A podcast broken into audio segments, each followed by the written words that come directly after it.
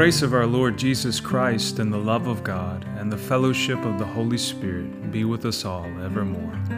Amen. Welcome to our podcast, To Be a Christian, the Anglican Catechism in a Year, where we are learning what it means to be a Christian and the essentials for our Christian faith and lives. Each day we're reading one catechism question, the appointed scripture lessons, and concluding with a relevant collect from the Book of Common Prayer. If you would like to buy or download To Be a Christian, the official catechism of the Anglican Church in North America, head to anglicanchurch.net/catechism. As always, we encourage you to reflect on the catechism question and answer as we hear from the Holy Scripture readings and search for points of insight, deeper truth, and meaning for your lives.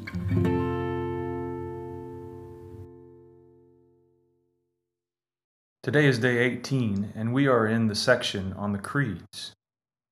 We will be reading from Deuteronomy chapter 11 and chapter 26, John chapter 20, and 1 John chapter 5. We will conclude today with the collect for the fifth Sunday of Epiphany. Question 18 What is a creed? A creed is a statement of faith the word creed comes from the Latin credo, which means I believe. A reading from Deuteronomy chapter 11, verses 18 to 23. You shall therefore lay up these words of mine in your heart and in your soul, and you shall bind them as a sign on your hand, and they shall be as frontlets between your eyes. You shall teach them to your children, talking of them when you are sitting in your house and when you are walking by the way, and when you lie down, and when you rise. You shall write them on the doorposts of your house and on your gates, that your days and the days of your children may be multiplied in the land that the Lord swore to your fathers to give them, as long as the heavens are above the earth. For if you will be careful to do all this commandment that I command you to do, loving the Lord your God, walking in all his ways, and holding fast to him, then the Lord will drive out all these nations before you, and you will dispossess the nations greater and mightier than you. Chapter 26, verses 1 to 11. When you come into the land that the Lord your God is giving you for an inheritance, and have taken possession of it and live in it, you shall take some of the first of all the fruits of the ground, which you harvest from your land that the Lord your God is giving you, and you shall put it in a basket and you shall go to the place that the Lord your God will choose to make his name to dwell there.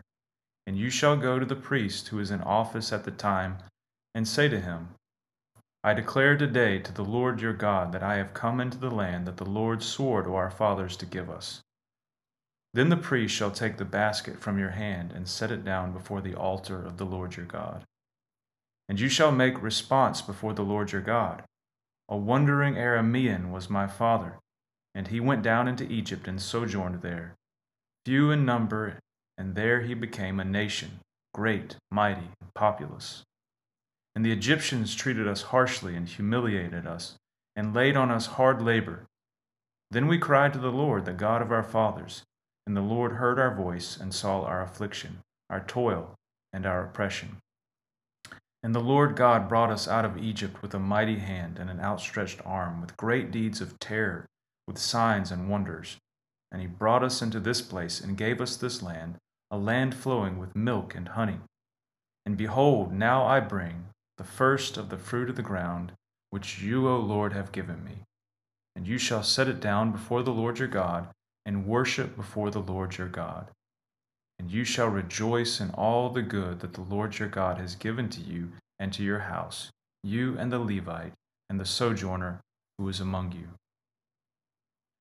John chapter 20, verses 24 to 29. Now Thomas, one of the twelve, called the twin, was not with them when Jesus came. So the other disciples told him, We have seen the Lord. But he said to them, Unless I see in his hands the mark of the nails, and place my finger into the mark of the nails, and place my hand into his side, I will never believe. Eight days later, his disciples were inside again and Thomas was with them. Although the doors were locked, Jesus came and stood among them and said, Peace be with you. Then he said to Thomas, Put your finger here and see my hands, and put out your hand and place it in my side. Do not disbelieve, but believe. Thomas answered him, My Lord and my God. Jesus said to him, Have you believed because you have seen me? Blessed are those who have not seen and yet have believed. 1 John 5, verses 9 to 12. If we receive the testimony of men, the testimony of God is greater. For this is the testimony of God that he has borne concerning his Son. Whoever believes in the Son of God has the testimony in himself. Whoever does not believe God has made him a liar, because he has not believed in the testimony that God has borne concerning his Son. And this is the testimony that God gave us eternal life, and this life is in his Son. Whoever has the Son has life. Whoever does not have the Son of God does not have life. Question 18 What is a creed? A creed is a statement of faith. The word creed comes from the Latin credo, which means I believe. We are concluding the day with the collect of the fifth Sunday of Epiphany. O Lord, our Heavenly Father, keep your household, the Church, continually in your true religion, that we who trust in the hope of your heavenly grace may always be defended by your mighty power, through Jesus Christ our Lord, who lives and reigns with you in the Holy Spirit, now and forever. Amen.